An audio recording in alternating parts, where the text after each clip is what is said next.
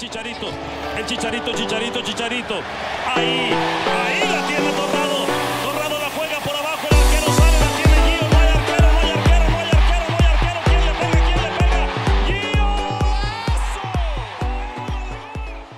Zdravíme všechny fotbalové fanoušky a všechny fotbalové faninky, protože právě teď vám v uších zní fotbalový podcast Kopačák eh, s číslem 22, tedy 22. díl, dvě dvojky, to by mohlo znamenat štěstí. Eh, Naproti mě ve studiu Fakulty sociálních studií Masarykovy univerzity sedí Martin, zakladatel podcastu. Martin, ahoj. Čau Honzo. Pardon, já jsem řekl zakladatel podcastu, ale jsi vlastně zakladatelem celého projektu, právě proto ti náleží to první slovo a řekni fanouškům, o čem se dneska budeme bavit. Jasný. Tak uh, my jsme tak nějak v předchozích dílech prozrazovali, že někdy bude čas na ten takový ten díl, který jsme měli i před rokem, že projdeme všechny ty nejsledovanější soutěže a zkusíme si tam odhadnout, kdo by mohl získat titul. Oproti minulému roku jsme ještě chtěli udělat jednu takovou změnu a krom uh, nějakého typu na šampiona, tak přidáme typ na jednoho sestupujícího a řekneme naše nějaké překvapení nebo zklamání, myslím z pohledu vlastně týmového. OK, tak asi nemá vůbec cenu otálet a můžeme jít na to, takže doneseme kopačák na půlku hřiště a můžeme vykopnout.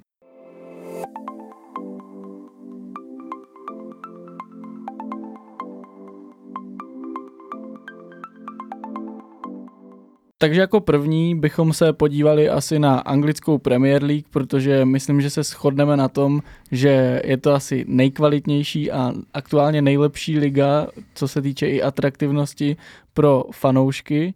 Uh, takže Martine, když se podíváš na tu tabulku, uh, co tě nejvíc zaujalo a myslím, že to asi po každé vezmeme nejdřív z boje o titul a potom o sestupové boje. Tak tak, tak uh, my jsme vlastně, uh, jak se říkáš, tak Premier League to je asi to, co nejvíce sledujeme. A asi bychom o tom dokázali kecat největší uh, neděle, tak uh, vlastně jsme minulý díl věnovali částečně tomuhle tématu boje o titul v Premier League, tak nechci se moc tady ohledně toho rozkecávat, tak uh, za mě pořád trvá, že největším favoritem je Manchester City, je to kvůli tomu, že vlastně mají náskok, formu, zkušenosti a myslím si, že když se dostanou do toho módu, ve kterém jsou teď, tak eh, reálně asi bude těžké zastavit. Ty hádám, nejseš jiného názoru. No, já bych byl rád jiného názoru, ale bohužel musím sportovně říct, že Manchester City aktuálně 11 výher v řadě a pro mě je to prostě absolutní favorit i co se týče té skladby kádru, eh, toho, v jaké jsou aktuální formě. A v téhle sezóně musíme počítat i s tím, jak se do toho promítl covid a různá vlastně ty nákazy hráčů, třeba ve spojení i se zraněním a tady asi je vhodné říct, že Manchester City se tomu celou dobu jakž tak vyhýbal. Teď tam jsou nějaké pozitivní případy, ale vlastně oni si to dobře načasovali do té pohárové pauzy, takže myslím si, že Manchester City před druhou půlkou sezóny pro mě největším favoritem. A kdo tě nejvíce překvapil?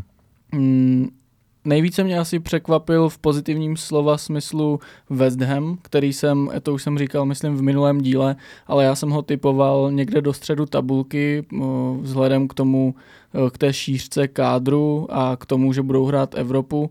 Oni vlastně tu evropskou svoji skupinu zvládli úplně s přehledem a čtvrté místo v Premier League pro ně je podle mě naprostá paráda i přes ty výkyvy, co měli teď ty poslední zápasy, tak se dokázali vrátit zpět na vítěznou vlnu a 37 bodů pro ně je podle mě jako super počin a klobouk dolů. No. Když se zeptám na stejnou otázku tebe. Já jenom tady dodám, že vlastně my nevíme o tom, co ten druhý napsal. Teď vlastně pro mě to bylo poprvé, co jsem to slyšel, ale mám to úplně stejně.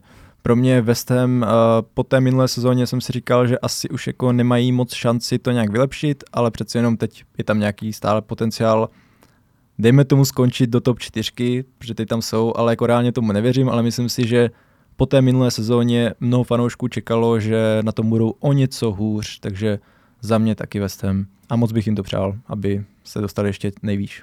Mm-hmm. Uh, jestli můžu ještě něco přihodit, tak vlastně mně se tuhle sezónu líbí Liverpool, který uh, se vrátil jakoby do té svojí formy z té mistrovské sezóny. Fakt se mi líbí, jak hrajou. Je to možná do ofenzivy a do té přímočarosti pro mě ještě atraktivnější než Manchester City. Teď je otázka, jak se poperou uh, s tou absencí Maného a Salaha, kteří aktuálně reprezentují svoje země na poháru afrických národů. No a taky se mi uh, hodně líbí Brentford, to jako už se sice nebavíme o těch nejvyšších příčkách, ale to, jak tenhle nováček vstoupil do sezóny, sice teď už tam přichází nějaké klopítnutí, ale pořád je to velmi sympatický klub a myslím, že se, že se udrží. Tak tak, já jsem právě Brentford eh, zvažoval, ale po té poslední formě jsem nakonec dal přednost West Hamu. A jak jsi řekl uh, něco o tom Liverpoolu, tak to souhlasím, ale třeba mně se líbí i to, co vidím teď od Arsenalu. Jako, vím, že jsme si tady z nich dělali srandu, moc jsme jim asi nevěřili kor po tom začátku, po té minulé sezóně, ale letos vidíme, že vlastně to, co tam Arteta dělá, tak uh, dělá dobře a vlastně se na to i pěkně dívá a myslím si, že ten tým stále má potenciál nějak růst a i tady by se dalo říct, že mě teda překvapili. Přesně tak, já s tebou úplně souhlasím, tam se mi vlastně líbí ta skladba kádru a teď jde vidět, že si to všechno úplně sedlo. Možná by to tam chtělo nějakého zkušenějšího hráče, který tomu bude dávat prostě 100%. Sice tam máme hráče jako je třeba Obomeyang nebo Šaka, ale to asi nikdy nebudou ti hráči, co ti budou úplně dřít jako na krev. Uh, teď jsem za... Uh, No, teď jsem, teď jsem uh, zaregistroval, že hodně fanoušci Arzanu chválí Lakazeta, uh, že se jim líbí jeho přístup a vlastně žádají ho, aby zůstal i příští sezónu, aby prodloužil smlouvu, takže, takže uvidíme. No a nedá mi to tebe jako fanouška United se musím zeptat, co říkáš na sedmé místo pro Red Devils. Jdeme na ty zklamání? Můžeme plynule přejít na ty zklamání. Ne, já jsem nad United přemýšlel, samozřejmě mě to netěší, ale Uh, mám tam větší adepty. Pro mě takový trošku nehezký zjištění, že vlastně mám tam více uh, týmů, který mě zklamali, než který by mě pozitivně překvapili, ale jako United uh, teoreticky pořád tam je šance, já jim furt věřím, že to nějak jako vykopou nahoru a i když mě to mrzí, tak nechtěl jsem jako fanoušek United tady vyloženě vykopnout hned je. Tak já spíš dám pozornost trošku jinam. Přemýšlel jsem ještě nad Evertonem, který mě celkově zklamal, ale uh, Nakonec jsem možná trošku překvapivě vybral Leeds. Mm-hmm. To je tým, možná před sezónou bys asi neřekl, že třeba budou v horní polovině tabulky, nemají asi tolik peněz jako Everton, ale co mě překvapilo, tak Billsův tým a on dává strašně málo branek. A já jsem si vlastně říkal, tyjo, proč, jo? že oni vlastně mají 21 střelených gólů, což prostě v 19 zápasech na takové šílence, jako je Billsa, tak to mě přišlo strašně mm, zoufalý takže z toho pohledu mě zklamali, navíc jsou, myslím, teď 15, takže za mě to je Leeds. Říkal jsem si, tyjo, čím to mohlo být, tak on se tam zranil vlastně Bamford, což, eh, což je Uh, což byl vlastně loni klíčový hráč, velký střelec. Uh, letos tam sice hraje dobře Rafinha, ale toho Bamforda to asi jako nenahradí. No. A i taky Stuart Dallas, který třeba loni hrál skvěle, tak letos na mě taky působí tak nějak nemastně neslaně. Nevím, Leeds bohužel, i když jsem tam neviděl že by se přes léto s tím týmem stalo něco výrazného, tak eh, letos jsou u mě za očekáváním. Já s tebou souhlasím, jenom doplním a upřesním, že jsou na 16. místě a podle mě to možná uh, souvisí i s tím, jak Bielsa prostě chce hrát, že to je pořád takový totální fotbal a on asi nebude nikdy ten trenér, který řekne, tyjo, tak teď to pojďme zabetonovat. A když si vybavím zápas proti Chelsea, který vlastně oni smolně prohráli, myslím, že tam Chelsea otáčela až eh, penaltou Žoržíňa v 90. minutě, tak jako na ten Leeds se hodně dobře dívalo. Takže já si myslím, že projev je fajn, ale chtělo by to asi myslet i dozadu a možná trošku posílit, protože ten kádr asi není tak variabilní a kvalitní, jak by si náročnost toho trenéra žádala. Já jsem tady vlastně měl taky poznamenaný ten zápas s Chelsea a říkám si, zda to nebyla jejich světlá chvilka, protože oni pak dostali o týden později sedmičku ze City. Tak uvidíme, no. Já právě bych čekal aspoň, že i když budou třeba prohrávat, takže budou dávat více gólů. Teď mě to přijde takový, že nehrajou ani asi tak pěkně, jak třeba loni. Není to takový, taková ta zbysilá show, kterou bych čekal, když se fakt dívám jako na tým, který vede Bielsa, který se v tomhle vždycky vyžíval. Tak asi líc. Ty jsi měl teda taky líc? Uh, já jsem se na zklamání nějak asi nezamýšlel a ten Leeds a Everton se nabízejí. No. Vlastně Everton ještě možná víc tím, jaké má finanční zázemí, jak ten klub může fungovat, jaké má fanoušky, jakou má tradici. I když se podíváme na tu skladbu kádru, tak bychom ho asi typovali výše, ale myslím si, že ani to rozpoložení v té kabině není asi úplně fajn, když eh, čteme, že Lukas Dyně odešel, protože měl neschody s Benítezem a Benítez taky jeho historie vlastně na druhé straně Liverpoolu, takže já si myslím, že tam to moc neklape. Viděl jsem i nějaké uh, záběry nespokojených fanoušků, jak tam prostě častovali vedení nadávkami, takže uh, tam ten klub se bude asi muset zvednout. No a když už jsme tak nízko, tak se asi přesuneme do těch bojů o sestup, nebo spíš bojů o přežití na posledních příčkách Barnley, Newcastle, Norwich 11-11 a 10 bodů, 17. Watford 13 bodů a pak ten odskočený Leeds 19 bodů, tak jak podle tebe bude vypadat ten boj o přežití v nejlepší soutěži světa, který souvisí, promiň, že ti do toho skáču ještě, ale i s tím, že klubům zůstane ta ligová příslušnost, co sebou nese hodně velké příspěvky za televizní práva. No, uh, my jsme vlastně chtěli vybírat jenom jeden tým, tak to jsem dal tady přednost Noriči a to celkem asi pochopitelně ten tým je podle mě jasně nejslabší, jakože beru, že Newcastle a Barnley mají jenom obod víc, ale reálně oni dostávají strašně moc gólů a jako pouhých 8 střelných branek z 20 zápasů, to je jako vážně bída. Ono vlastně, já jsem je moc nesledoval v té druhé lize, ale četl jsem něco o nich a tak nějak jsem asi čekal, že v téhle sezóně už budou mít takový ten tým, který třeba není plný hvězd, ale že má na to, aby hrál, dejme tomu, 13. místo a aspoň po té teda postupové sezóně. Reálně on tam odešel Buendia, ale jako nikdo nějak jako výraznější neodešel, ale prostě teď to zase stojí na tom, že Puky občas dá gol a mm, že občas se podaří nedostat jich tolik a nemyslím si, že s tím, jak vlastně Newcastle teď posiluje, Watford ten má taky občas takové světlejší chvilky, a pak je tam vlastně Barney, který je takový ten tým, který dokáže jednou za čas uhrát hodně bodů, tak jako Norwich tam asi jako nevidím moc u nich naději. Já s tebou úplně souhlasím. Pro mě to je adept číslo jedna na sestup. Eh, ty si správně už zmínil toho Pukyho. Mi přijde, že vlastně oni do útoku nemají žádnou jinou variantu a když se na toho Pukyho jsem viděl dva nebo tři zápasy, jako zase toho nechci dělat úplně nějaké závěry, ale ten chudák vlastně ani nemá podporu týmu a všechno je to jenom jako nákop na malého hráče, nějak se tam pobí a třeba jim jednou prostě za, za, za zápas uteč. No a ty si tady správně zmínil Newcastle a to, že posilují. V posledních dnech eh, tam byl Kieran Trippier, teď tam přišel Chris Woods, Burnley za 30 milionů euro nebo liber? Euro. Euro, takže za mě jako posilování takové, aby se snažili udržet, ale s tím se váže prostě to, co zaznívá ve všech médiích a to je vlastně ta skutečnost, že oni by si mohli dovolit mnohem lepší hráče, ale asi je nenalákáš na to, že příští rok možná budeme hrát druhou ligu. Hmm. No uvidíme, ještě není leden u konce, tak uh, třeba se ještě někdo najde, ale je to tak, no asi jsme trošku čekali, že to bude takový masivnější, ale jako slýcháme různé spekulace, ale nejde to tak jednoduše. Přesně tak a poslední teda na 18. příčce Barnley, já myslím, že to by tam mohlo zůstat, protože Watfordu, když se tak dívám na tabulku, tak uh, Watford tam má občas nějaké záblesky, sice teďkom uh, hodně proher v řadě, ale ten klub mi je sympatický i tím, jak hraje, je tam ten Emmanuel Dennis, který je jako hodně nebezpečný hráč a i kdyby Watford nakonec spadl, tak si myslím, že on v Premier League určitě zůstane, že po něm sáhne třeba nějaký jiný klub. A je tam i Ranieri.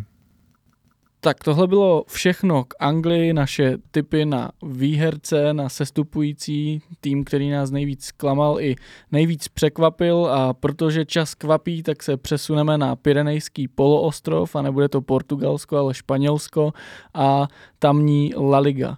Martina, když se řekne La Liga, tak eh, určitě člověka napadne hlavně Real Madrid a Barcelona, nebo ať neurážím fanoušky Barcelony, tak Barcelona a Real Madrid. Ale když se podíváme na tabulku, tak to tak úplně není. Tak eh, co ty a první polovina španělské ligy? Tak no, to je docela zajímavá otázka. Já si myslím, že tam byla kopa překvapení. Možná je to taková tabulka, kterou kdybychom viděli třeba dva roky zpátky, tak asi nás překvapí. No, ale na jejím vršku je Real Madrid, což mě zase tak nepřekvapilo. Mm, vlastně o problémech Barcelony, to jsme tady už tak něco nakousli. Atletico, že se mu bude dařit víc, to jsme možná taky čekali, ale ten Real minulé roky vlastně, já nevím teď, jestli jsme to tady někdy probírali, nebo jestli jsem to řešil jenom někde na Facebooku s našimi fanoušky, ale že pro mě uh, ten tým vlastně si udělal nějaký dobrý základ, že nakoupil mladé hráče a postupně to budoval už třeba tři roky zpátky a teď vlastně se mu to vyplácí, že uh, ten tým začíná najednou fakt jako fungovat pospolu daleko líp, jo. Na, například třeba Viniciuse, který letos má fantastickou sezónu, tak to je hráč, který jako před třema letma reálně, když tam přišel, tak nebyl takový, vlastně už i loni nebyl takový, jak ho vidíme letos, to je jako fantastický, jak on se změnil a co on dokáže, to jako jsem viděl pár zápasů Realu a jak on si rozumí s Benzemou, tak to je fakt skvělý. Tak eh, ať se vlastně tady nezakecávám, tak eh, si myslím, že by měl, nebo kdo vyhraje, tak eh, za mě to asi je Real Madrid. Vidíme hodně vysoko týmy ze Seví, jak vlastně druhou Seviu, tak třetí Betis, ale jako tam reálně si myslím, že je naděje pro Real, že tyhle týmy budou ztrácet. Barcelona ta taky pochybuju, že všechno vyhraje, stejně jako Atletico. A Real pro mě je teď asi ta jeho současná forma i ta kvalita asi nejbezpečnější pro ty budoucí měsíce, takže za mě Real Madrid bude vítěz.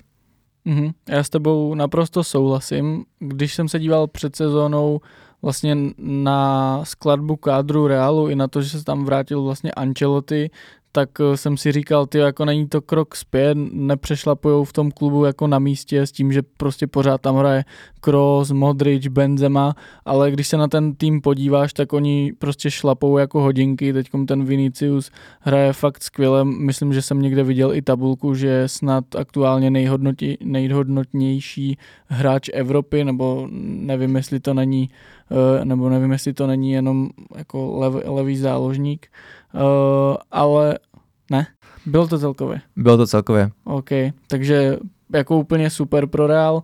No a jak ty si říkal, já si myslím, že oni si tu svoji formu udrží a že tam není nikdo tak blízko, aby je dokázal ohrozit, takže uh, Real asi zvítězí. Ty už si tady nakousl to Atletico a Barcelonu, na které jsme byli zvyklí uh, je výdat trošku výš v tabulce, tak uh, já se teda přiznám, že španělskou ligu moc nasledovanou nemám. Co ty třeba, když aspoň píšeš ty příspěvky, díváš se na nějaké sestry, co ty bys řekl, že je důvodem úpadku tady těchto dvou gigantů? No, tak uh, to je docela zajímavá otázka, možná je to na nějaké samostatné téma, ale když se tak na tím zamyslím rychle, tak uh, vlastně, jak jsi zmínil i ohledně toho Viniciuse, že je nejhodnotnějším hráčem podle nějaký, prostě, uh, nějaký společnosti. Není to podle Transfermarktu, takže v tom žebříčku třeba ani nebyl jako Mbappé, to asi kvůli tomu, že mu končí smlouva. Mm-hmm. Tak právě třeba v Barceloně tam myslím byl Pedri a možná ještě někdo, jo a Faty v té top desítce, takže oni jako taky mají mladé a potenciálně velmi hodnotné hráče. Ale jako tam asi víme, co se stalo. Tam uh, nastalo hodně moc změn a ta, ta finanční situace Oh, nevím, jestli je dobrá nebo špatná, teď je to takový zvláštní ty spekulace okolo, jakože co si můžou dovolit, eh, přijde mi, že dostali nějakou finanční injekci a hned jako zase se plánuje rozhazovat, tak eh, to je jako těžko říct, ale ten tým si furt uh, tak nějak sedá, mají vlastně novýho kouče, tak jako věřím, že třeba za rok, za dva to bude nějak líp fungovat, ale momentálně se přes ty vlastně problémy nedokážou asi přenést, co tam ještě mají a chvíli to potrvá vlastně i Messi jako obrovská persona, co zmizela teď, tak eh, jako není to, nejde to hned. No a Atletico tam vlastně ani moc nevím. Mně přišlo, že měl docela dobrý začátek. Poslední měsíce jsem je, no, poslední týdny jsem je moc nesledoval. Tam přišlo několik proher. Na to, jak vlastně mají hodně dobrý tým, tak mně přišlo, že vlastně jak byla ta pevná obrana kdysi, takže to teď najednou není tak pevný, ale jako nedokážu asi to určit podle těch posledních zápasů, protože ty jsem jako neviděl, takže to možná si můžeme probrat někdy příště, ale je to určitě taky zklamání určitý. Mm-hmm. Možná jenom když rychle zareaguju, tak mě napadlo, že vlastně coach Diego Simeone už je tam strašně dlouho a ani ten kádr mi nepřijde, že by se nějak zásadně obměňoval, takže by tam mohla teoreticky být jako nějaká už přepracovanost nebo nějaká zatuchlá atmosféra v kabině. Nevím, no, je to jenom taková spekulace. Eh, tedy přestoupíme k další věci, kterou tady máme a to je překvapení sezóny. Já už si tak tiše typuju, koho řekneš a kdo to teda bude. Jo, tak to mě zajímá. Tak eh, já jsem tady, já tady mám zapsaný Valkáno. Jo, já Fakt? taky, já taky. A dokonce jsem si doma uh, zjišťoval výslovnost a je to Rayo Vallecano. Vallecano. Super. Tam vlastně řádí Falco, který je úplně znovu zrozený a ten tým je na sedmé příčce tabulky s 31 body a vlastně o, od evropských uh, postupových příček ho dělí jeden bod. Um, máš nějak nasledované, řekl bys k ním něco víc?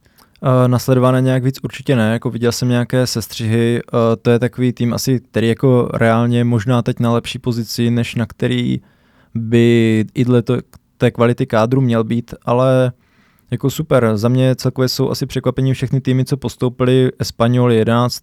Osasuna 12. a kdyby tam nebyly nějaký ty ztráty v posledních zápasech, tak třeba byly ještě víc, víš ale to VK, no, mm, jako super, no. Nemyslím si, že takhle vysoko budou i na konci sezóny, ale přál bych jim to a je právě úplně krásný, jak vlastně Falcao, který jako potenciálně byl kdysi jeden z nejlepších útočníků, tak uh, prostě i v tomhle věku ukazuje, že ty góly dávat umí a pro obránce je těžko bránitelný. Takže Vajkánu asi nečekal jsem, že se shodneme, ale je to potěšující. Ještě jsem chvíli přemýšlel nad Realem Sociedad, eh, Sociedad kdyby eh, se jim povedlo víc to poslední období. Oni vlastně z začátku byli první, uh, úplně se jim dařilo, ale teď vlastně ztráceli, tak proto je tu nemám. Ale jsem celkem zvědavý, jak to bude ještě do konce sezóny, protože si myslím, že ten tým má navíc a možná i na to, co předváděl na začátku. Ne jako na první místo, ale na to, aby třeba byl tam, kde je třeba Sevilla.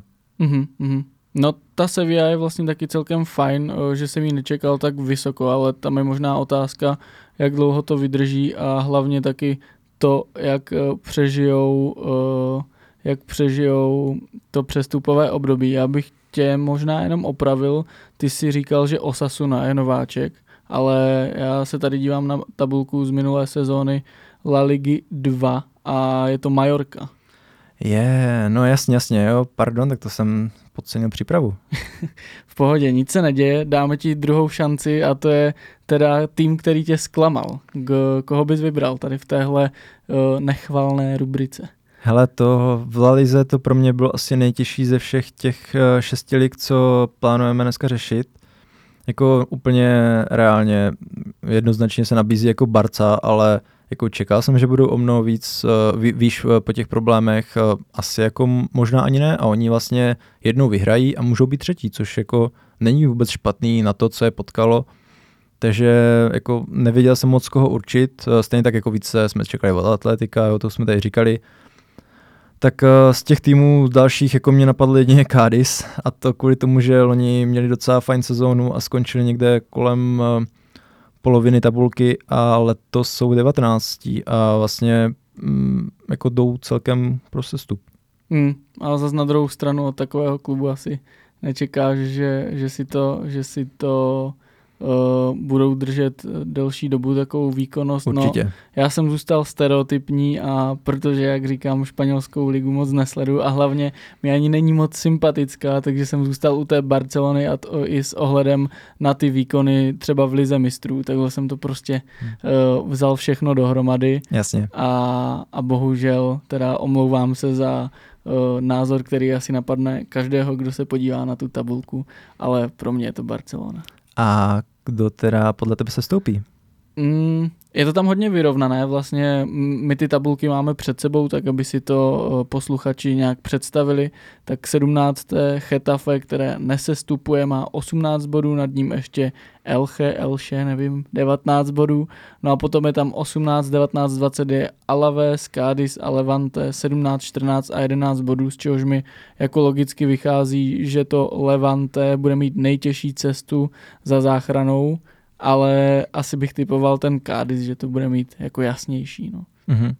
tak uh, já jsem tady měl původně Levante, pak jako, že vyhrál poslední zápas, tak uh, jsem dal nakonec Cádiz, ale ten vyměnil trenéra, tak jsem zase se vrátil k Levante, takže já jsem to měl takový flexibilnější tenhle uh, týden, ale jako jo, reálně tyhle dva týmy se asi nejvíce nabízejí a teď možná to Levante. Mm-hmm. Takže Španělsko máme za sebou a jedeme dál.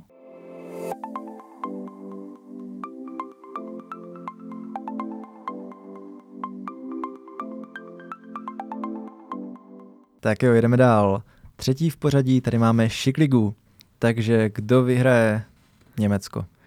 Německo vyhraje Bayern, jako vždycky. Šok. Je to šok, ale ti si jedou úplně svoji show a já teď jak sleduju víc zápasů i z jiných lig, eh, než je Premier League, tak na Bayern jsem narážel celkem často a musím říct, že jako to je absolutní válec, že ten klub eh, zaprvé je finančně zdravý, což se mi hodně líbí, že prostě Německo, tak tam si ty kluby na sebe sami vydělají, nemají žádné finanční problémy. A ta jejich hra, to je prostě paráda. Oni jsou schopní přehrát úplně každého, snad kromě Mönchengladbachu. A jako po krajích Nabry, Koman, Levandovský, jako klobouk dolů. Sice ten klub si asi vždycky stáhne ty nejlepší hráče, jako dejme tomu třeba Zabicera, který prostě vyletěl dvě sezóny, teď v Bayernu leští lavičku, ale hlavně, že ho máme, tyjo. Upamecano, ten zase je trošku jiný příběh, tam eh, vlastně hraje a hodně se, mi, hodně se mi líbí, jak se projevuje, takže Bayern, já myslím, že prostě pokud se nestane něco nepředvídatelného, tak on strašně dlouho uh, prostě bude dominovat v Německu. Jo, já to mám tady taky tak, pokud nepřijde nějaká zeta, něco, něco, něco, covid, tak uh, reálně vlastně i teď měli strašně moc nemocných, tak to jako byl určitě jeden z důvodů, proč se jim s Gladbachem tak nevedlo, ale jo, jako Bayern má náskok, má formu a jako reálně za mě jako ten tým jinde než Dortmund. Dortmund má výhodu trošku v tom, že vlastně vypadl, no výhodu, tak vypadl z ligy mistrů, tak nebude mít uh, takovou zápasovou porci, ale jako Bayern je zkušený tým a jako podobně vlastně jak Manchester City. Tohle je tým, který může ztrácet z začátku uh, sezóny body, ale pak, když se dostane do nějakého toho svého vítězného módu, tak to už jako nezastavíš. Mm-hmm. Ale pozor, mám tady zdvižený ukazováček a to je, že Bayern prohrál v téhle půlce sezóny vlastně tři zápasy, když tam počítáme i ten zápas s Mönchengladbachem, který už vlastně teoreticky, myslím, byl v té druhé polovině sezóny a matematicky a v minulé sezóně za celou sezónu prohrál čtyři zápasy, takže jako nějaké zhoršení tady je a možná ten titul si nezajistí 20 kol před koncem, jak jsou zvyklí, ale 19 kol před koncem. Samozřejmě nadsázka. Eh, když se podíváme dál do té tabulky a já si sám odpovím na otázku, které mužstvo mě překvapilo nejvíce, tak eh, jednoduše z postavení v té tabulce je to asi Freiburg. Eh, já se tě hned zeptám, jsme na tom stejně? No, já to mám tady takové otevřenější, ale mm, nejsme úplně na tom stejně, no. Uh, já tady mám tři týmy, Köln, Freiburg a Hoffenheim a pak jsem mezi nimi vybíral a jako když mrknu na tabulku, tak asi je to Freiburg, protože já jako asi mám pořád tendenci podceňovat ten tým jako reálně poslední sezóny jde nějak nahoru, nejsou na tom tak hrozně, že by prostě bojovali každý rok eh, o záchranu, ale jako nevím, jo, asi možná je podceňuju. No a z těch dalších týmů, tak Hoffenheim, jako dříve jsme byli zvyklí vydávat aspoň třeba v té horní půlce, tak jsem si říkal, jo, tak jako ty asi dávat nebudu, ale Keln, který loni vlastně uh, tak tak vlastně nezastoupil, že se zachránil přes baráž, ale to je šestý, tak uh, to možná pro mě bylo takové asi největší překvapení, že když to tak řeknu, u Freiburgu, u Freiburgu jsem čekal, že třeba by mohli být osmý, ale u mm. Kelnu jsem nečekal, že by mohli být třeba lepší jak 12, takže možná mm. jako z tohle pohledu, ale chápu, proč uh, si dal Freiburg.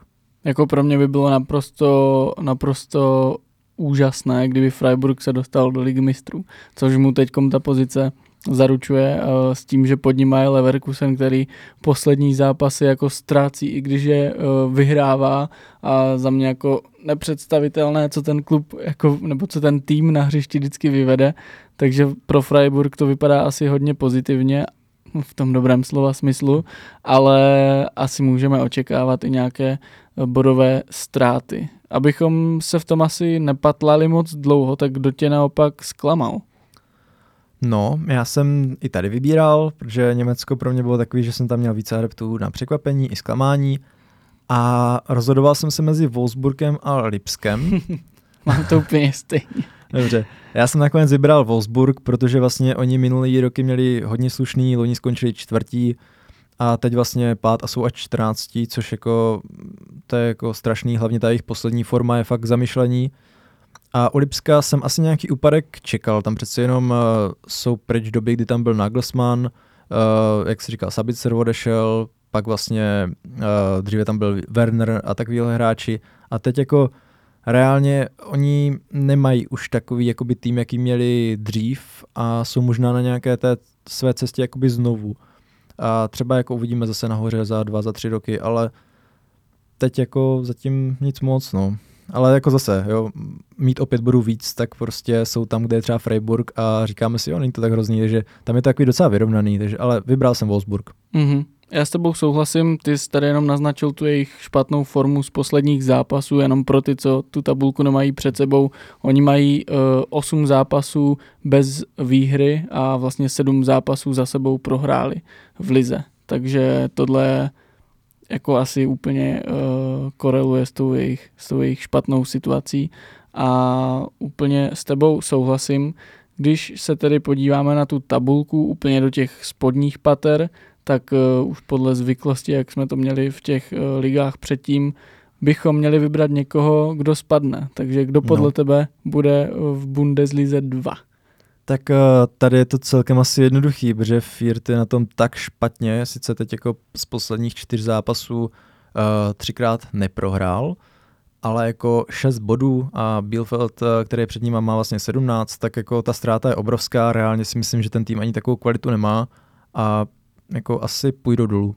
Mm-hmm. Tam je ještě zajímavé, že vlastně v Bundeslize eh, ten třetí uh, ohrožený sestupem nesestupuje přímo, ale hraje, hraje to playoff nebo baráž o udržení se třetím týmem uh, té druhé Bundesligy. Takže to máme týmy, no a když se podíváme na Bundesligu, ty už si to tady naznačil hned v úvodu, tak bychom asi neměli zapomenout ani na českého střelce Patrika Šika, který momentálně září v dresu Leverkusenu v tabulce střelců, je na druhém místě za mm, neskutečným Levandovským, ztrácí na něj pouhé tři góly. Co ty vlastně říkáš na tu šikomány, na tu formu, kterou on má a jak se vlastně od eura, dejme tomu, rozjel? Je to paráda. My vlastně v 16. dílu jsme věnovali Patrikovi Šikovi jedno téma a jako asi jsem nečekal, bylo to vlastně na konci září, tak eh, že by si takhle skvělou formu udržel i vlastně až do teď. Leverkusen je podle mě fakt tým, který mu sedí, jenom je velká smůla, že vlastně ten tým z jeho gólu nemá více bodů. Oni prostě jdou do vedení, jak si říkal, tak jako celkem ztrácí a to i ze soupeři, se kterými by podle mě měli vyhrávat možná i třeba dvougólovým či větším rozdílem. Ale jako mít uh, českýho útočníka takhle vysoko um, i třeba napříč uh, střelci vlastně napříč Evropou, tak to je jako super. Já si myslím, že vlastně náš fotbal celkově v minulosti měl slušné hráče, ale hlavně v těch posledních letech, dejme tomu v té poslední dekádě, byl problém s útočníky, neměli jsme prostě někoho, kdo by v nějaké lepší lize vůbec eh, stabilně fungoval a navíc takhle vysoko. Tak eh, já si to strašně užívám a moc si přeju, aby mu zdraví vydrželo a ta forma vlastně pokračovala. Mm-hmm. Já s tebou naprosto souhlasím a jenom vlastně druhé téma, které se s ním vždycky pojí, nebo teďkom nejčastěji pojí, tak to je ten odchod do nějakého lepšího týmu. Ty už si tady správně podle mě řekl, že Leverkusen mu prostě sedí.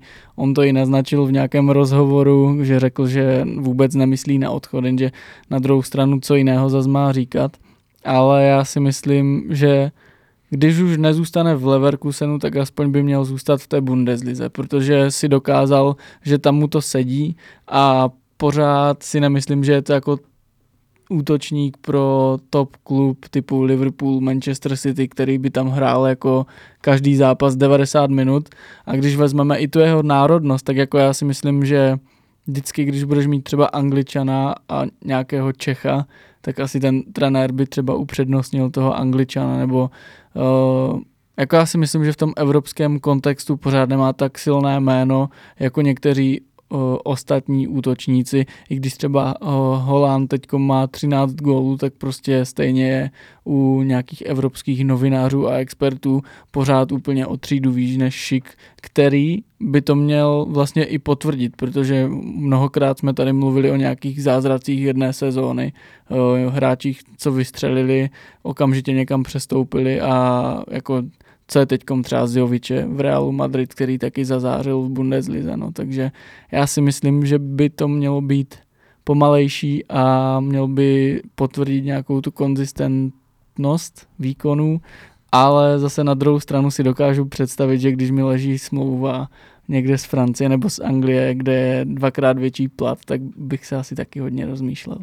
No, možný přestup Šika, vlastně to je docela téma, které řešíme třeba na našem Discordu docela často, pak i na Facebooku to bylo. Já už jsem to někde psal, já jako, mě by se líbil v Arsenalu. Hmm, to je no. takový průměrný klub, tak já myslím, že tam by se hodil, no. Ne, ale tak jako reálně oni asi budou hledat útočníka, pro mě i se svými technickými schopnostmi by tam možná mohlo zapadnout a jako teď mu to půjde, ale jo, jako on přece jenom už má nějaký věk, ale jak si říkal, on jako nemá toho až tolik za sebou, on ho taky trápilo zranění, tak uh, neměl vlastně možnost ani ukázat, že je takovým fantastickým střelcem, jaký ho vlastně vidíme teď. Každý viděl, že ten talent má, jenom bohužel jako ta čísla to úplně takhle ještě nedokazovala. Tak uh, pokud přijde dobrá nabídka a bude v tom týmu hrát uh, nějakou velkou roli, tak klidně ať odejde. A pokud má zůstat v Bundeslize, tak leva už taky není nejmladší tak Bayernu by se mi taky líbil, ale to už jsou možná takový, jako nevím úplně, kam by se mě hodil. Já prostě doufám, že Šikovi to půjde, i když zůstane v Leverkusenu, není to tragédie, Leverkusen je skvělý tým, tak uh, odejde třeba za rok a jako hlavně, aby prostě byl zdravý. No a doteď jsme se bavili o tom, co má Patrik Šik před sebou, ale teď se podíváme do země, kterou už má dávno za sebou. Zanechal tam výraznou stopu, i když se asi nemá cenu bavit o tom, jestli pozitivní nebo negativní a bystřejší fanoušci a posluchači už tuší, že je to Itálie a tamní série A, která se poprvé po hodně dlouhých letech eh, točí kolem dvou celků z Milána, což pro mě osobně je sympatické a jsem za to opravdu rád, protože to je prostě uh, symbol italského fotbalu z mého dětství. Uh, v tabulce první Inter, druhé AC dělí je bod, uh, sdílí spolu stadion San Siro nebo stadion Giuseppe Meazzi. Uh, Teď mají i ten společný projekt na nějaké, na nějaké vybudování nového hřiště, takže za mě naprostá paráda. Eh, když se zeptám sám sebe, kdo by měl vyhrát, tak eh, jako já asi si netypnu úplně přesně, že bych na 100% řekl, vyhraje to tenhle nebo tenhle. Sympatičtější je mi trošku AC, ale pořád si myslím, že ten Inter i s tou zkušeností z minulé sezóny to nakonec dotáhne. Co si myslíš ty? Mám to úplně stejně. Přál bych to asi více AC, i kvůli vlastně uh, tomu jejich nějakému růstu a že by ho zakončili tím titulem, Zlatan, že by pozvedl titul, ale reálně mi přijde o kousek lepší tým Interu, mají cel, uh, AC má taky smůlu na zranění, Inter vlastně má ten tým takový širší, takže reálně si myslím, že Inter je ve výhodě trošku. Mm-hmm. Mm, ty jsi zmínil ten AC Milan a to, že jsou sympatičtější, že je tam Zlatan. Já tady mám právě poznámku, že se mi líbí celkově ten projekt a to, jak je ten tým sestavený. Je tam vlastně zkušenost v podobě Ibrahimoviče, dejme tomu i Rebiče třeba, a potom tam jsou mladíci, pořád mladíci typu Hernandez, Tonali, Kessi, Tomori, fajn i ten Belgičan, do jehož výslovnosti se asi nebudu pouštět, i Portugalec Leao, takže jako na ně se fakt pěkně dívá a myslím si, že budoucnost mají trošku lepší i s přihlednutím na tu finanční krizi, kterou údajně Inter zažívá. Mluví se dokonce i o tom, že by je mohl adoptovat stejný vlastník, jako eh, koupil Newcastle, takže, takže uvidíme, ale AC určitě palec dolů za to, kde jsou. No a tým, který tam byl zvyklý pobývat na těch nejvyšších místech, je Juventus. A ten je momentálně na páté příčce, což ještě můžeme říct, že je vlastně pro ně eh, hodně dobré vzhledem k tomu, jak se ta sezóna vyvíjela. Přesně tak, i proto je nemám mezi svými zklamáními, protože vlastně vidím eh, tam nějaký posun nahoru. Eh, pokud byste o Juventusu chtěli od nás slyšet trošku víc, tak my jsme se jim věnovali, myslím, díl nebo dva zpátky. Tak Uh, kdyby neměli tu dobrou sérii, kterou mají teď, tak bych je tam asi určitě jako řekl, ale teď si myslím, že mají na to, aby se do té top 4 dostali. Já si myslím, že minule jsem typoval, že se tam nedostanou, ale celkově, když jsem se takhle pak na tím zamýšlel, tak jsem si říkal, jako že jo, že by tam mohli být, tak tak tak, no a nevím, jestli se mám tady víc rozkecávat o, o týmu, který tady vlastně ani nemám mezi vyjmenovanými. Já bych to asi odkázal posluchače na ten díl, kdy jsme se o nich bavili a přeskočil bych hned k tomu největšímu překvapení sezóny, což je pro tebe. Empoli. Empoli. Které se probojovalo zpátky do série A a jsou na pěkném 11. místě, což bych vůbec nečekal. Pak bych také zmínil tak čestně Turín, který vlastně poslední dva roky hrál o záchranu, teď jsou devátí. A možná trošku smůla je, že dostávají až moc málo branek, a smůla je to pro zimu, který vlastně tam přišel, aby podpořil tu hroznou obranu. A vlastně letos eh, on tam přišel vlastně na konci eh, léta, kdy už bylo po přípravě, po začátku sezóny. A mm, jako čekal jsem, že pokud by Turín na tom byl tak jako loni, takže brzy dostane šanci a možná jako více šancí jak teď. Ale prostě jim to šlape a zima hold se to bude muset trošku poprat víc příště. No. Mm-hmm. Já souhlasím s tím Empoli, protože když se podíváme vlastně na nováčka uh, v té lize, tak uh, musíme říct, že jako 28 bodů je úplně skvělé číslo. Nejsem si úplně jistý, jestli to jako pro ně znamená, že už jsou zachráněni, protože kdyby teď nevyhráli ani jeden zápas a třeba Kaliáry začalo všechno vyhrávat, tak, tak ještě matematicky to asi možné je, ale podle mě naprostá pecka a Vlastně to asi takový nejpozitivnější nebo nejvíc do očí bíjící pozitivní tým uh, série A.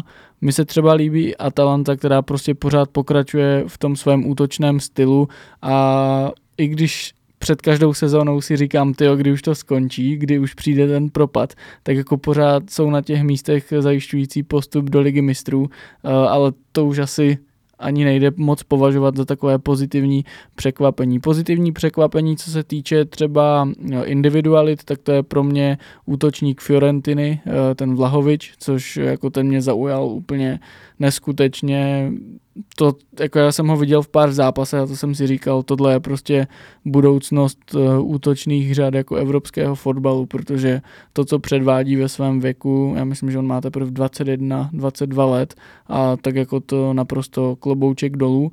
Možná, že už odejde, protože do Fiorentiny přišel Krištof Piatek, což možná znamená, že už se uvolní místo a Vlahovič zavítá na nějakou lepší adresu, ale tohle asi odpustíme.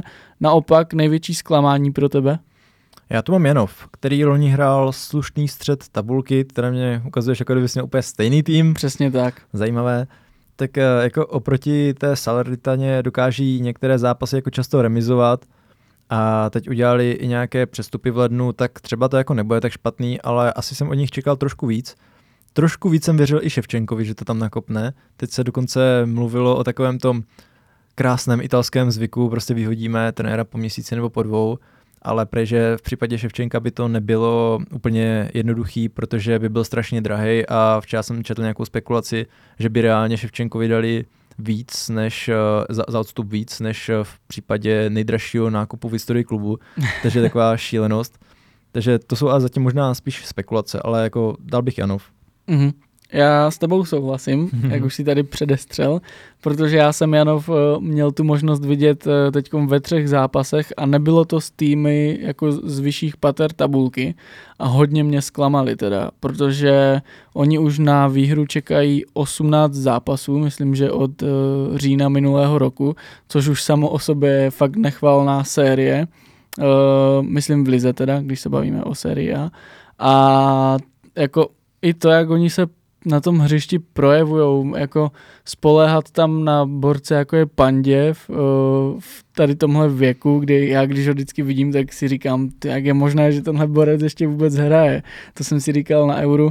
No a jako nevidím tam nic, co by je mělo nakopnout. Že i ten Ševčenko vlastně uh, tam přišel s nějakým posláním ten klub trochu nastartovat. On v Itálii samozřejmě hrál, má tam nějaké jméno, ale trenér to zase není zas tak zkušený a je něco jiného vést eh, národní tým, ve kterém si prostě, dalo by se říct, nejlepším hráčem celé historie, takže už máš jenom z podstaty tady téhle věci nějakou, nějaké charisma a nějaké, nějaké postavení u těch hráčů a přijít prostě do Janova a celé to tam dejme tomu, odkoučovat na základě nějakých schopností. No. Nevím, jako jestli mi teď je rozumět, ale, ale jsem celkem zklamaný no, z Janova a čekal bych ho výš.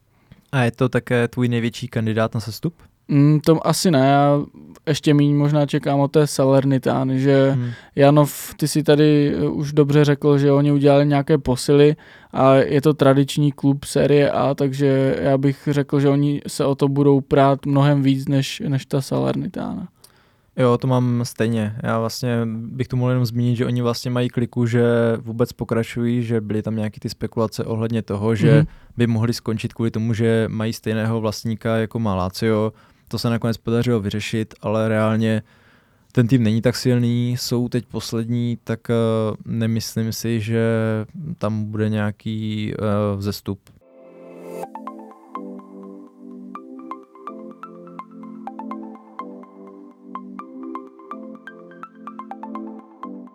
Když jsme na začátku řekli, že si tady projedeme top 5 lig, tak nesmíme zapomenout ani na francouzskou Ligue 1, což je možná jenom taková povinnost, abychom ji zmínili, ale my jsme se tady shodli, jako že ta liga není zas tak nezajímavá. I když, když se podíváme na tabulku, PSG 47 bodů, druhé NIS 36 bodů, tak to vypadá na nudu, ale ty zápasy v té soutěži jsou kvalitní. Jo, já tak taky vidím. Tam vlastně, když se podíváš i na týmy, které jsou ze spodku tabulky, tak eh, často tam najdeš jednoho, dva hráče, kteří svými technickými schopnostmi uh, ti vlastně dávají takovou myšlenku, že jo, tenhle hráč teoreticky za pár let může být výš a vlastně i v týmech jako Méty tam byl prostě Mané, takže jako reálně myslím si, že Francie není tak jako nezajímavá, jenom je nezajímavá, co se týče nějakého boje o titul a nenajdeš tam taková jako známá jména jako jinde, no. Mm-hmm. Tak abychom si to tady oba odbyli, abychom to oba řekli, tvůj favorit na šampiona? PSG.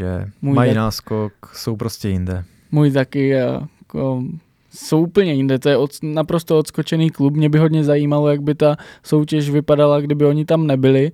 A nebudu předbíhat asi moje největší zklamání sezóny, ale minule se jim to až tak nepovedlo vyhrát tu soutěž, ale teď já si myslím, že si zatím jdou a všechno ostatní by už bylo jako propadák. No. Jo, jo, oni poslední zápasy často remizovali, za mě jako nehrají tak dobře, jak bych čekal, ale prostě náskok mají a nějaké ty možnosti jsou úplně jinde, jak u těch ostatních týmů, takže PSG. Největší překvapení sezóny? Největší překvapení, to, to mám Štrasburg. A to hlavně kvůli počtu branek. Štrasburg je osmý, má 36 střelených branek a vlastně už jenom PSG ze 40 má více. A mě tenhle tým celkem překvapil, já jsem eh, ho vůbec jako nesledoval, žádný zápas jsem v podstatě neviděl, ale pro mě to je takový ten tým, který spíš jsem zvyklý výdat na spotku, nemám ani vlastně nějaký důvod se na něj koukat. A tak mě vlastně překvapilo, že oni mají tolik střelných branek, jako proč, no pak jsem se taky koukal vlastně, eh, když jsem dělal kvíz na nejlepší střelce napříč eh, evropskými soutěžemi, takže mezi těmi deseti nejlepšími střelci uh, jsem našel hned dva hráče ze Štrasburku, uh, konkrétně to Ajorkue a Diao, což uh, prostě nechápu, jak z takového týmu se tam může dostat jako dva, můžou dostat dva střelci, jako jeden OK, ale dva, tak uh, pecka. No a očividně tím, že to vlastně pálí těmhle dvou klukům, tak uh, to pálí celému Štrasburku. Mm-hmm. Já se omlouvám, já jsem v Francii zapomněl si napsat překvapení sezóny, ale řekl jsi to a odprezentoval si to hezky, takže s tebou uh, naprosto souhlasím. Demokracie. Uh, ale ne, uh, co jsem měl připravené, tak to bylo zklamání sezóny. Já jsem se uh, rozmýšlel mezi třemi týmy, kterými byl vlastně úřadující šampion z Lille, kterému patří desátá příčka, moc se jim nedaří.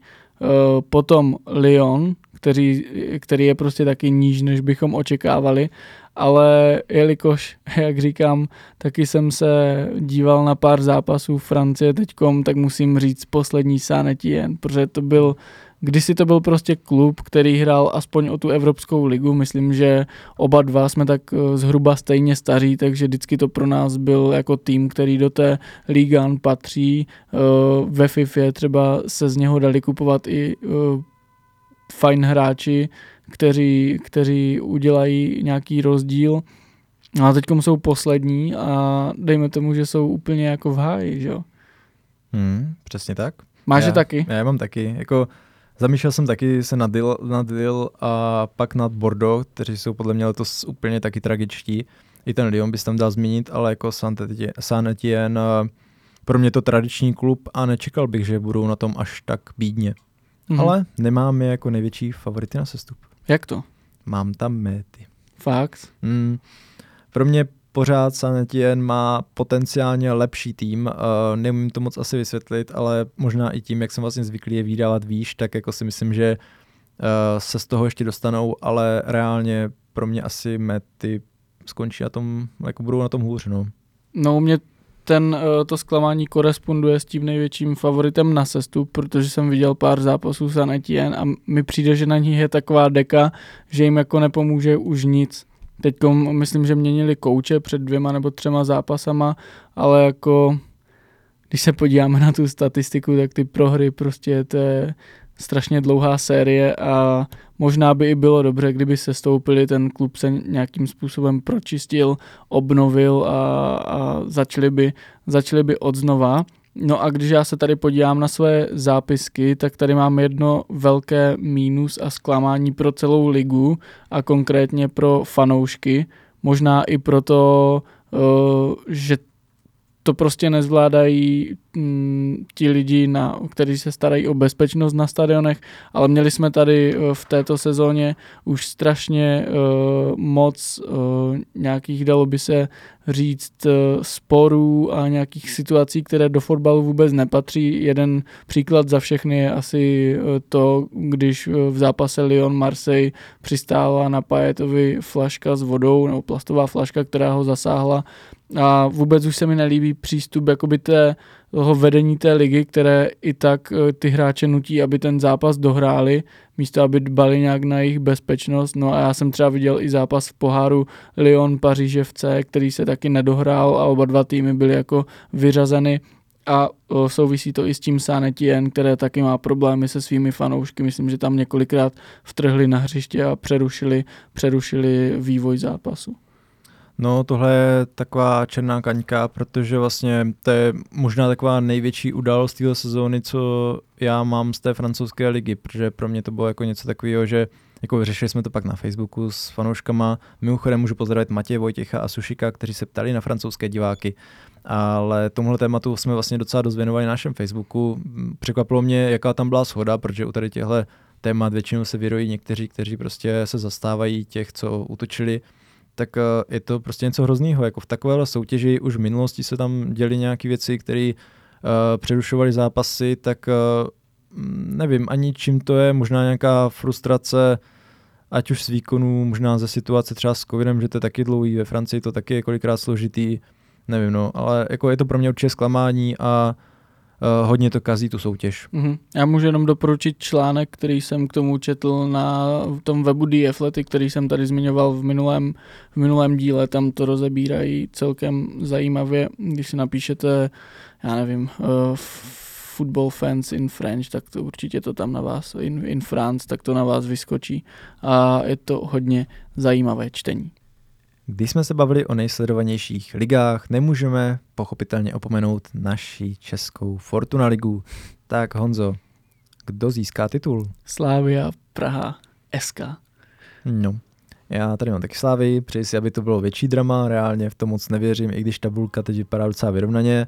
Sparta má dobrý tým, ale ještě ne tak vyzrálý. Plzeň, že by vydržela tohle tempo, to si taky nemyslím. A Slavia po tom začátku prostě funguje skvěle a asi za mě bude těžký zastavit. No. Hmm. Slavia prostě dokazuje to, že si za ty roky pod trenérem Trpišovským a za ty roky, kdy jim proudili do kasy peníze eh, čínského investora, tak vytvořila prostě neskutečnou základnu hm, těch hráčů, které může využívat.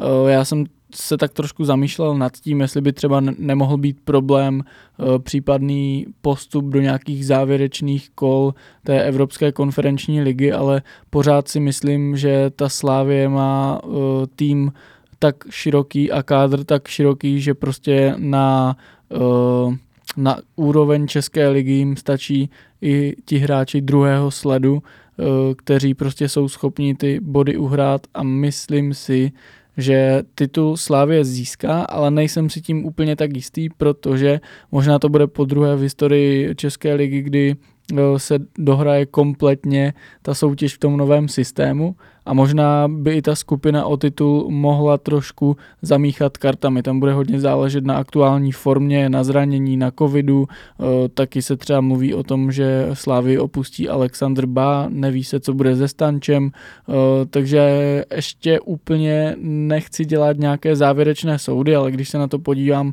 teďkom s aktuální situací, tak taky prostě klub z Vršovic musím, uh, musím favorizovat.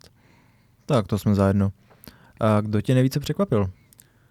Dalo by se říct, že mě hodně překvapila Plzeň, protože uh, po odchodu vlastně starého majitele jsem si nemyslel, že budou tak vysoko a myslel jsem, že budou mít co dělat, aby uh, se vůbec dostali do té skupiny o titul, protože když se na to podíváme, tak oni nebyli dlouho v žádném evropském poháru, ten kádr už mi přijde takový přestárlý, zase na druhou stranu ti mladí hráči, kteří v něm jsou, nemají takové zkušenosti, které by asi v Plzni od hráčů očekávali. Uh, třeba i ty posily už nejsou tak uh, výrazné, jako jsme čekali třeba Kajamba nebo i Falta vlastně jako nebyly tak, že by ten tým pozvedli.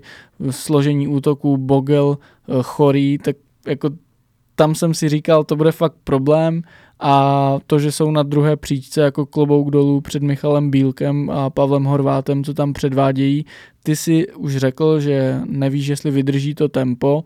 Já bych s nimi taky úplně do posledního kola v tom boji o titul nepočítal, ale za mě jako hodně pozitivní překvapení. No, Plzeň tu nemám, ale jak takhle to popisuješ, tak se taky celkem nabízí. Koho já, tam máš? Já jsem poukázal na, nebo já tady mám Slovácko, což je pro mě něco jako, jsem říkal u Westemu, že jo, mějí super loňskou sezónu, ale nečekal jsem, že vlastně ji dokážou zopakovat. Ale oni to dokázali, a, nebo zatím si vedou velmi dobře, možná to ještě vylepší, tak uh, je to prostě skvělý, skvěle fungující uh, tým, tak uh, jsem zvědavý, kde vlastně skončí. A ještě bych tu zmínil mm, tým, na kterým jsem uvažoval, a to Hradec, mm-hmm. protože já vlastně nemůžu říct, že když eh, jsem je loni viděl ve druhé lize, že by se mi ten tým nějak víc líbil, že jako, že bych si řekl, ty budou hrát jako hor, o, někde nahoře nebo jako horní půlku tabulky, to jako fakt ne. Ani mě nepřišlo, že by uh, při pohledu na tu soupisku tam měli někoho, kdo by je dokázal vytrhnout, ale jako vedou si skvěle. Teď vlastně, když se koukám na tabulku, tak se nacházejí na pěkném sedmém místě jenom vlastně bod za šestou Boleslaví a to jenom možná kvůli tomu, že měli poslední dobou takovou horší formu. Ale reálně bych tady fakt ten Hradec chtěl ocenit. Uvidíme, jak na tom budou na konci, ale jako dobrá práce. Jo, určitě, tam je to něco podobného, jako jsme říkali u toho Empoli v Itálii, vlastně nováček a takhle vysoko. Něco podobného minulý, minulou sezónu předvedl jejich rival z Pardubic, takže oni e, v tom kraji asi tam pijou nějakou zázračnou vodu, že vždycky ta první sezóna jim vyjde. Ty už si tady uh, mluvil o Slovácku, uh, s tím bych možná i souhlasil, ale tam čekám nějakou sestupnou tendenci, protože jak už jsem naznačil v tom dílu, kdy jsme se o nich bavili, tak ten kádr je celkem dost přestárlý a teď bude asi odcházet eh, i vlastně nejlepší střelec z ligy Václav Jurečka, kterého já si ještě pamatuju v dresu Opavy a hmm. nikdy bych do něho jako neřekl, že, že bude top střelec z ligy, o kterého se zajímá uh, klub z Polska, který údajně jako nabízí neodolatelnou nabídku Slovácku. No, takže uvidíme, kam se to bude vyvíjet a Hradec jako taky klobouk dolů. No a když se podíváme na vlastně opačnou stranu a to největší zklamání, tak koho bys zmínil? No, mě zklamali třeba i ty Pardubice, jak se tady zmínil, ale daleko víc asi Jablonec. To se mm. jako celkem nabízí, že ano, jako hráli dvě soutěže, ale jako reálně čekali jsme, že na tom budou až tak bídně, že budou prostě 14.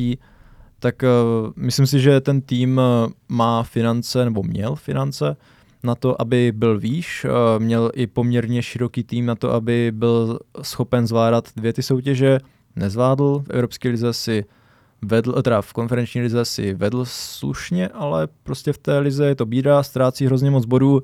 A byť čekám, že nakonec neskončí takhle nízko a dostanou se třeba minimálně do té uh, skupiny, té střední, tak uh, prostě za mě teď v tuhle chvíli je to zklamání a jsem zvědavý, vlastně on bude šel ještě doležal ze, uh, s Čvančarou, tak jako jestli přijde někdo za ně, nebo nevím, ale hmm. zklamání. Já s tebou souhlasím, ale nevidím to tak pozitivně do budoucna jako ty, protože kdyby uh, neměli tak nahnáno jako bodů na Karvinou, tak bych je asi i favorizoval jako, jako největšího aspiranta na sestup, protože ty si řekl už, že odešel Doležal a Čvančara, což byli, dejme tomu, jediní dva hráči, kteří jsou schopni střílet góly Teď se jim úplně rozpadl útok, eh, za ně přišel Jan Silný z Líšně, o kterém trenér Rada řekl, že ho viděl ve dvou zápasech a jevil se mu dobře, což je pro mě jako naprostý výsměch a říct tohle v roce 2022, kdyby měl být eh, propracovaný systém nějakého hmm. scoutingu hráčů, tak eh, tohle mi jako přijde trošku na hlavu. To možná viděl ještě proti, myslím, zbrojovce, ne? Jak tam jo, chytil jo, toho fanouška. chytil toho pořadatele fan, jak chytil, oddělil toho fanouška od pořadatele. No. To mě taky zaujal. No, ale, ale jo, on hraje dobře, myslím, že, že vstřelil 8 gólů nebo 9, teď bych asi kecal ve druhé lize, ale podle mě to jako není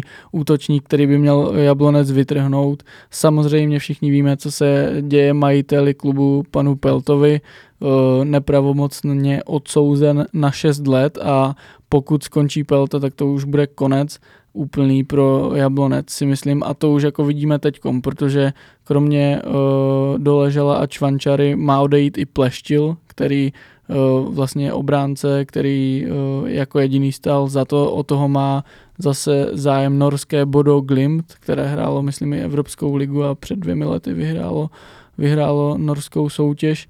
Takže já to vidím na velký rozprodej a v kombinaci s takovou, jako musím říct až tvrdohlavostí, teď by mě, tyjo, teď ten by mě zjebal úplně naprosto jako mega, co si to dovolujete, kolik vám je let, že neudělám ani tři žongly, ale jako Petr Rada mi teď už přijde, že On je fajn, líbí se mi to, jak umí vybouchnout, prostě mám to rád, je to oživení ligy, ale takový trenér asi prostě ve 21. století už nemá moc budoucnost a sami jsme viděli, že on prostě nedával možnost eh, střídajícím hráčům širšího kádru. On prostě zatvrzel si jel jenom tu svoji základní jedenáctku, maximálně jedno, dvě střídání, takže já si myslím, že v tom Jablonci se to všechno tak sype. Prostě směrem dolů, ale Karvina, když se na ní podíváme, tak eh, nula výher, což je pro mě úplně eh, naprosto jako nepochopitelné, plus teď ten jejich eh, výbuch, kdy s plnou sestavou i s posilama z baníků, například Adam Jánoš, tak prohráli vlastně v Tip Sport Lize nebo Tip Sport Cupu všichni víme, co, hmm. co myslím, ten zimní turnaj, tak prohráli s 19, nebo s Bčkem baníků prakticky prohráli 4-2 nebo 5-2, takže jako asi Karviná, no. Omlouvám se za můj delší monolog. A Karvina byl zklamání, nebo... Karvina je pro mě aspirant na sestup. Jo, jasně. Tak eh, to já mám taky. Hlavně kvůli těm nula výhrám. Jako to je fakt velká bída za celý podzim pro takový tým, který poslední roky aspoň občas něco ukopal tak jako být na tom takhle špatně. Ještě jsem přemýšlel nad tragickýma teplicema, který prostě, oh, to je jako bída, jak to tam teď funguje. ale jako reálně ta Karviná teď funguje hůř a asi nemám moc, co bych dodal, no. Mm. Uh, Já jenom uh, říkám, že rada je fajn, protože já mám rád svůj život a nechci, aby mě tady někdo šel zebat, takže ne, ale já, já jako radu jsme tady kdysi jako chválili, ale částečně souhlasím, že možná to jeho kouzlo už trošku vyprchalo, ale třeba na jaře ještě něco ukáže. Mm-hmm. Já tady mám ještě dvě poznámky.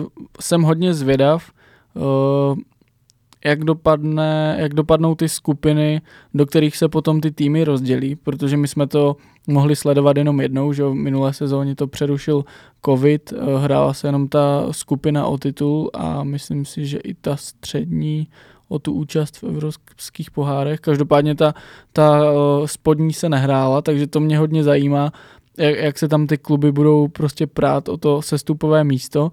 A ještě do toho boje o sestup hodně promluví to, jestli Sparta B skončí druhá nebo třetí nebo první, protože když jsem si četl stanovy, tak je to zatím tak, že pokud Sparta B skončí tady na jedné z těch postupových míst a oni nemůžou postoupit, tak eh, to není tak, že by je někdo, kdo je pod nima, nahradil v těch bojích, ale ten 14. Eh, celek Fortuna ligy by zůstal automaticky udržený což mi jako přijde naprosto eh, vytržené z kontextu a nechápu, že to není nějak ošetřené, ale aktuálně to tak je.